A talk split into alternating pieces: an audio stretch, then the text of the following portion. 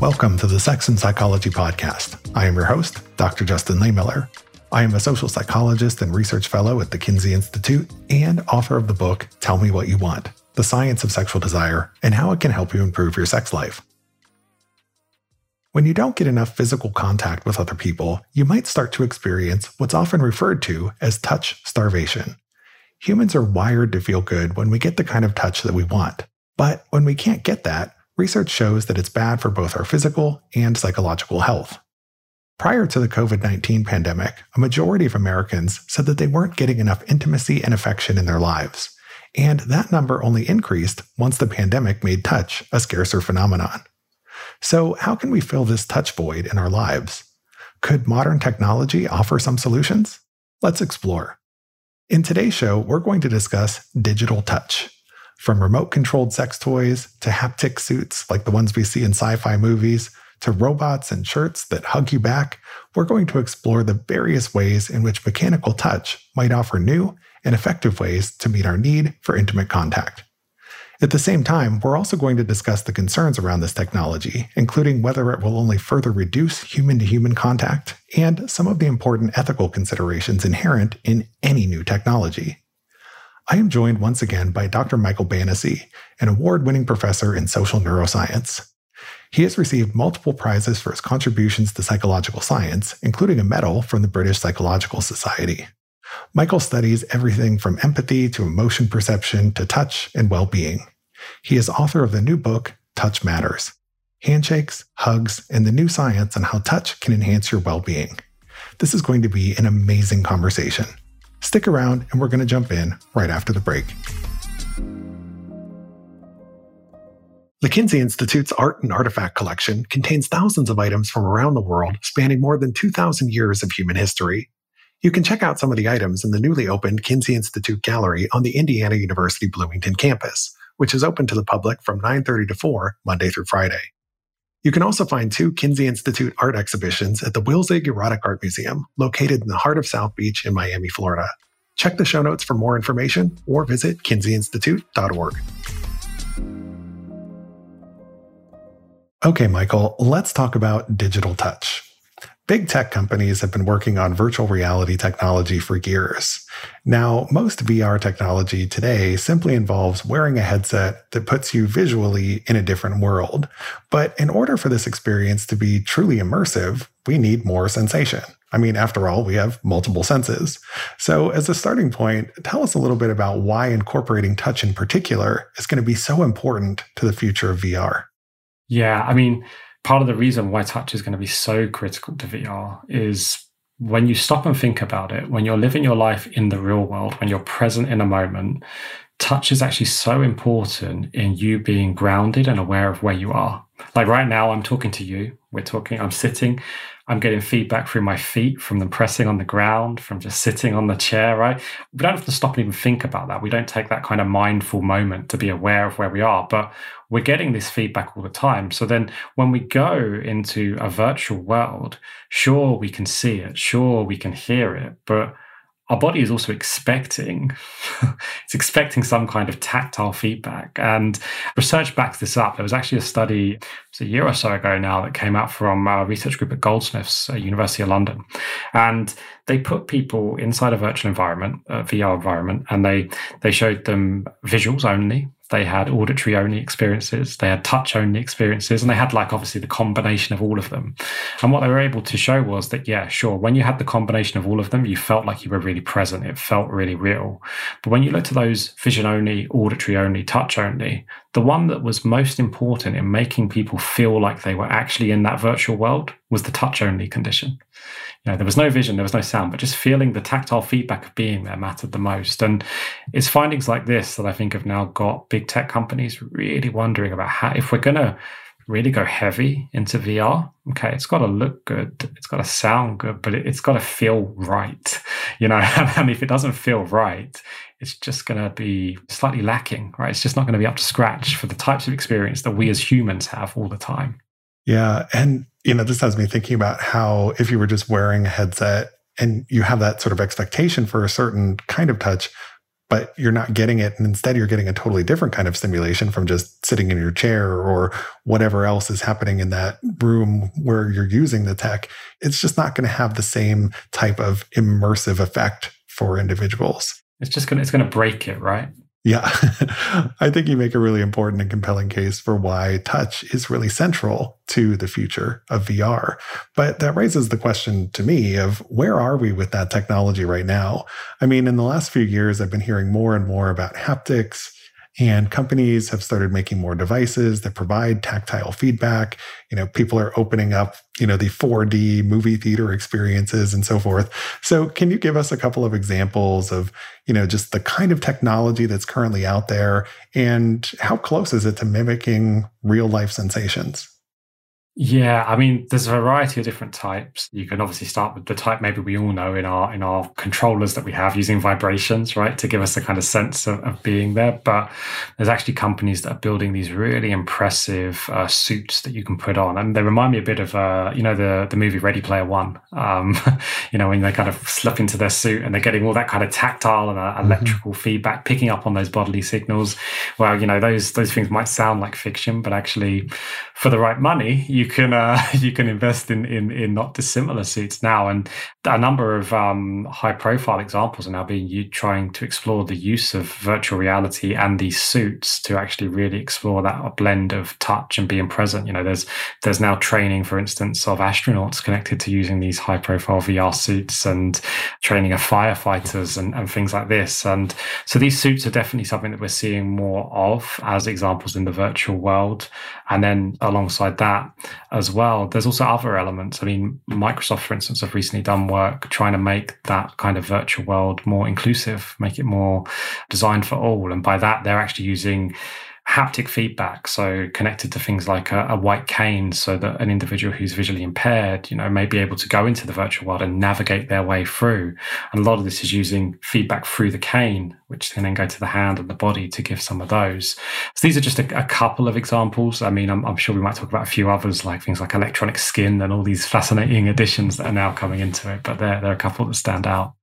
Yeah. So it sounds like the technology is kind of already there in some ways, but it's extraordinarily expensive. And, you know, it's going to be a long time before the average person is going to be able to kind of explore this kind of digital touch in the way that astronauts who are training and, you know, some of these really highly subspecialized people are able to access that tech. It's just not available to the masses yet. Yeah. I mean, to a degree. I mean, what we should keep in mind, though, is there are things available, I suppose, to us which are using wearables. You know, maybe it's not a full body suit but it is using wearables to convey digital touch to us. And that might be a bracelet that somebody sends a signal to you to share a tactile experience to show they're thinking of you, which of course isn't necessarily in a virtual world. But so there are examples of tech that, that are there and are slightly more available to the masses. And another example is um, there's a quite a few companies now that do what we call mid-air touch. So they use ultrasound waves to do it so that you can place your hand above the waves and you'll feel the tactile kind of response because of the sound waves. And there have been examples now where people have been building touchless touchscreens using that type of technology or or looking at using, for instance, film posters that you might see. I don't know, I'm a big Marvel fan, so you have to excuse me, like you might see like Thor's hammer and the uh, Thunderbolt coming down, and you kind of get a spark out of it when you go near to touch it, but but not because by physically touching it, but by mid-air touch. So these examples are, I think, becoming present in our environment more, you know, for the masses to experience. But yeah, that idea of them, yeah, I guess me suiting up at home, whacking on my VR goggles and, uh, you know, diving into my favorite video game isn't, it maybe is, I think we all know that's not quite there yet, right? We'd love to give it a try though, of course. Yeah, we're not going to have the Ready Player One experience for quite some time, but that is a fascinating and I think really well done movie for folks who are curious about checking it out. Also, I did notice quite a few Marvel references throughout your book as well. yeah, I couldn't help it. couldn't resist it. You know, hey, I had Spice Girls references in my book, so you know, you just go where where your interests are. That's the thing. You go with where it was. I actually I wanted to get Spice Girls in my book, but I, I couldn't quite manage it. I have I have a few famous bands, right? And uh, but they they didn't quite meet a band of the right number to meet my my criteria. so. oh yeah, I got the Spice Girls and Britney Spears. Oh, I got it all. that's the best mix. so, as another example, you are right that in small doses, this kind of technology is available to a larger segment of the population. Just one other example of this would be wearable sex toys, you know, where you can have a wearable vibrator or penis ring and your partner can send you sensations from the other room or from somewhere else in the world via Bluetooth. And so it provides different opportunities for people to kind of explore the technology, but it's not going to have the same like full effect as, you know, the full body suit. So that leads us to our next topic, which is, you know, in the previous episode, we talked about the importance of intimate touch. And there are a lot of people who report a lack of touch and a lack of physical affection in their lives. And this raises the question of whether we can use technology effectively to help fill that void.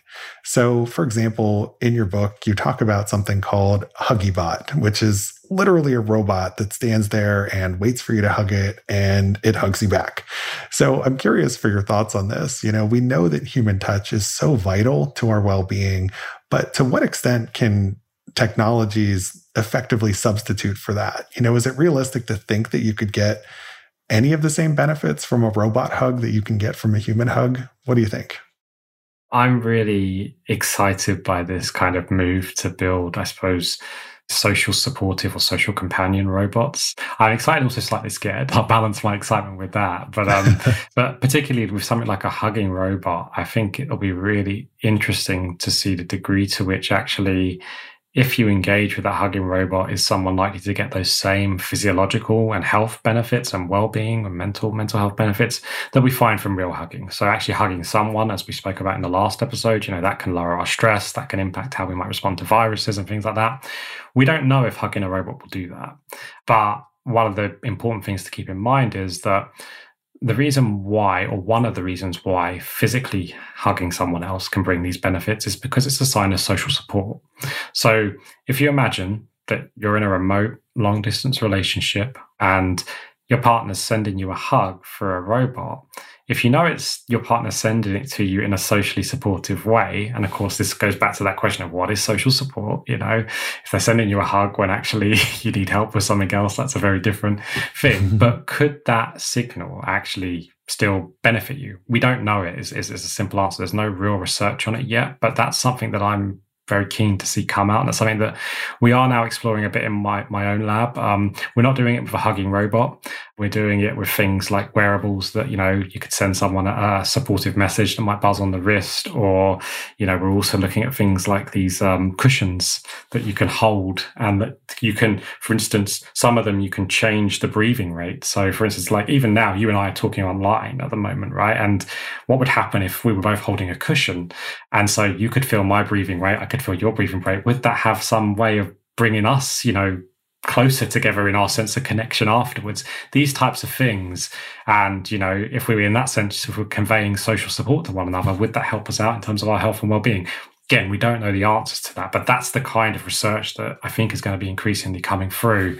And it connects to this much bigger field, which we call haptic wellness. And, you know, this is all about how can we use touch technologies to positively impact people's health and well-being in a particularly or increasingly distance world where people are maybe saying they don't get enough touch in their life. Well, the next time you're on the show, we're going to have to each hold one of those little yeah, exactly, right, exactly. We'll just give we'll give it we'll give it a whirl and see see how we feel afterwards. You know, we'll do the experiment in real time and see what happens. Yeah, I like it. so, building on what we were just talking about, you know, some companies are using this tech as a way to help people stay physically connected over long distances. So it's not just like you're going to have a hugging robot at home that's going to hug you when you need it but rather kind of like the sex toys I was mentioning, there's this thing called the hug shirt, which is a shirt you can wear that has haptic technology. Basically, you can record a hug and you can send that hug to someone else who has the shirt so they can receive the physical feeling or sensation of your hug, even if they're on the other side of the world. So, tell us a little bit more about this tech and kind of like how the ability to send physical sensations over a long distance can potentially help people to stay connected with a partner, or maybe not necessarily even with a romantic partner. It could be a way for somebody who's away from their child to send them a hug goodnight if they're traveling on a business trip. So tell us a little bit about that tech. So hug shirts, they were around before their time because they've been around since the early 2000s, you know, which is seems like a long time ago now, you know, but uh, I suppose all of our Britney references and things like that maybe make things feel a bit more nostalgic at the moment. Um, but I think, you know, maybe it wasn't until we hit things like the pandemic and stuff like that, right, where we were really maybe missing our ability to, yeah, whether it was a romantic partner, whether it was maybe family or friends, to be able to share that kind of tactile sensation that, you know, maybe people started to think a bit more about these these components. And I I think they're they're a really interesting development, right? Because here what happens is even if you don't have the shirt yourself, you can record a message on the app and you can send it, right? And this goes back to that. You know, if you know a friend's having a bad time, and you can't physically be with them, I mean, for you as the individual, what you might want to do is give them a hug. And maybe if you can send them a hug, that may benefit you. You know, you might feel better for that because we know giving support and sharing affection and support can be good for the person giving it. We don't know if the science will back this up, but it could, right? But then the person receiving it, I mean, hey, hopefully if they're receiving it and they're getting some physical sensation to that as well, that's the idea, I suppose, behind it. Can it be supportive in that way? You know, hug shirts are one example. There's other examples as well. There's actually um tech now that allows you to share kisses. So through mobile phones, like there's a kind of kissing messenger app, right? Famously hit the scene. And I've not tried this at all. I've seen them. They, they, they look kind of interesting. They do look like a big pair of lips sometimes, right? and be quite intrigued um, as to what people's experiences of them are. But again, it's it's what it shows me. I think as an example of how technology is moving with the trends that we're seeing in our world. And actually, you know, I think post pandemic, those trends are maybe actually escalating, you know, where people have more remote relationships and they're looking for more ways to bring physical closeness into their lives that maybe they, they just can't pick up on. And they want it to be with that person who is significant to them. And this is one of the potential ways that these things could be positive. I mean, I do talk about this in the book as well, that there are those who maybe work more in the kind of ethics of technology and robotics who also say, well, okay, we could see how it could be positive, but might there be some circumstances where we wouldn't feel comfortable with it? You know, you know, what if someone was to send a hug or ask their their assistant to send a hug to someone one night? Is that kind of some kind of breach of trust? And I do think it raises interesting questions about what we find acceptable in a societal way. But there is potential here to bring people a sense of touch, you know. But what I should probably flag as well is that you don't necessarily need a hug shirt to do it or, you know, a kissing message to do it, a kissing app to do it, because I suppose the likelihood of this being beneficial comes back to does it feel supportive to people? And if someone feels really uncomfortable about a kissing app, that's maybe not going to feel supportive, right? So you've got to work with one another and find the right cues. And even something simple as sending a message can show support and affection, right? Showing you're thinking of people. So it'll be interesting to see you know what's most important to people as we move forward. Yeah so it definitely sounds like an area where the data the evidence isn't quite there yet. And we need information to know how effective this is at actually meeting people's needs. We know a lot of people are trying this technology, but are they just trying it as a novelty? And, is it just a one off thing that they try it and it doesn't really work for them? And so the technology ends up just sitting there. So we could stand to benefit from having more in depth research in this area and then also research looking at you know, how does using this tech affect release of, say, oxytocin? And so if you are wearing a hug shirt and your partner sends you a hug and you're perceiving that as them like literally giving you a hug, does it have the same kinds of neurochemical effects? Like these would be great studies to do. Maybe Hug Shirt would donate some to us so we could do it. But yeah, we just really need the data Exactly, exactly. And there's there's other examples as well where people are also doing things like so one of the really important types of touch that you know is connected to things like calmness and reductions in pain and things like this is where someone might gently stroke your arm. And there are now people looking at how can we replicate that kind of gentle stroking from afar. And that's the stuff that's often been really linked to a close physiological response. So that's a nice example. Could you compare that technology like for like? where I think it will will be very important to look at that. I mean, we need the data, but there is also an interesting thing in it as well that I think we don't just need the, the data in terms of does it have those physiological effects, but also data around how different contexts might change that, how context might be important. Because take the pandemic, for example. So in our study that we did where we yeah, where we were asking this kind of yeah, 40,000 people across these 112 different countries. We had a subsection in that where we asked them about touch technology. How likely would you be to use a hugging shirt or how likely would you to use a kissing app? How comfortable would you be? And one of the interesting things that we found as so we started that study in January 2020. We ended up finishing it in the springtime. And obviously our awareness of what pandemic and COVID was and those restrictions were started to grow throughout. And we tended to see that actually as people became more impacted by pandemic restrictions, their interest in using this tech actually went down a bit. It was almost like they started to miss, you know, maybe, maybe we just got like Zoom fatigue or something like that, right? We had too much tech in our lives, but but people moved in a slightly different direction where what they said was, well, actually, I'm just really craving physical contact and this isn't for me you know? So i think it's interesting i mean i'd love to rerun our study now to try to find that out but then you know depending on those preferences that we have uh, those individual differences you might expect a different physiological response right? You know because again it comes down to this question of what does touch mean and context could play a big role yeah, fascinating. You know, I think a lot of people would have predicted that as the pandemic restrictions increased, people would become more interested in the tech, but you saw precisely the opposite, which I think speaks to people being touch starved. Now, you talked about how you know there can be potential benefits of this but there can also be potential risks or concerns including the ethics. And that had me thinking about how you know we talk a lot these days about cybersecurity.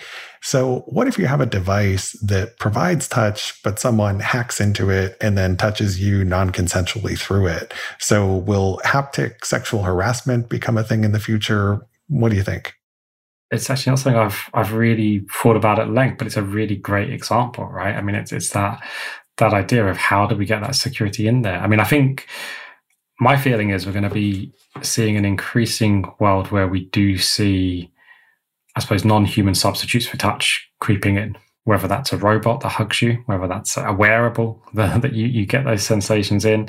And I think you're right. There's if it is being sent remotely, there is going to be that question around that risk of security, right? I mean, that, that would be a huge violation of trust, right? It comes back to that that question of if it was, you know, you and your partner have consensually agreed to share, you know, intimate touch with each other remotely, but it turns out that someone else has hacked into that tech and stolen that. I mean, that just sounds awful, right? I mean, that like, I can't imagine how how that would feel. It's um so I think it's something we've got to become increasingly aware of, and and I do think you're right. I think that would that would pose a, a really important challenge and an important ethical risk.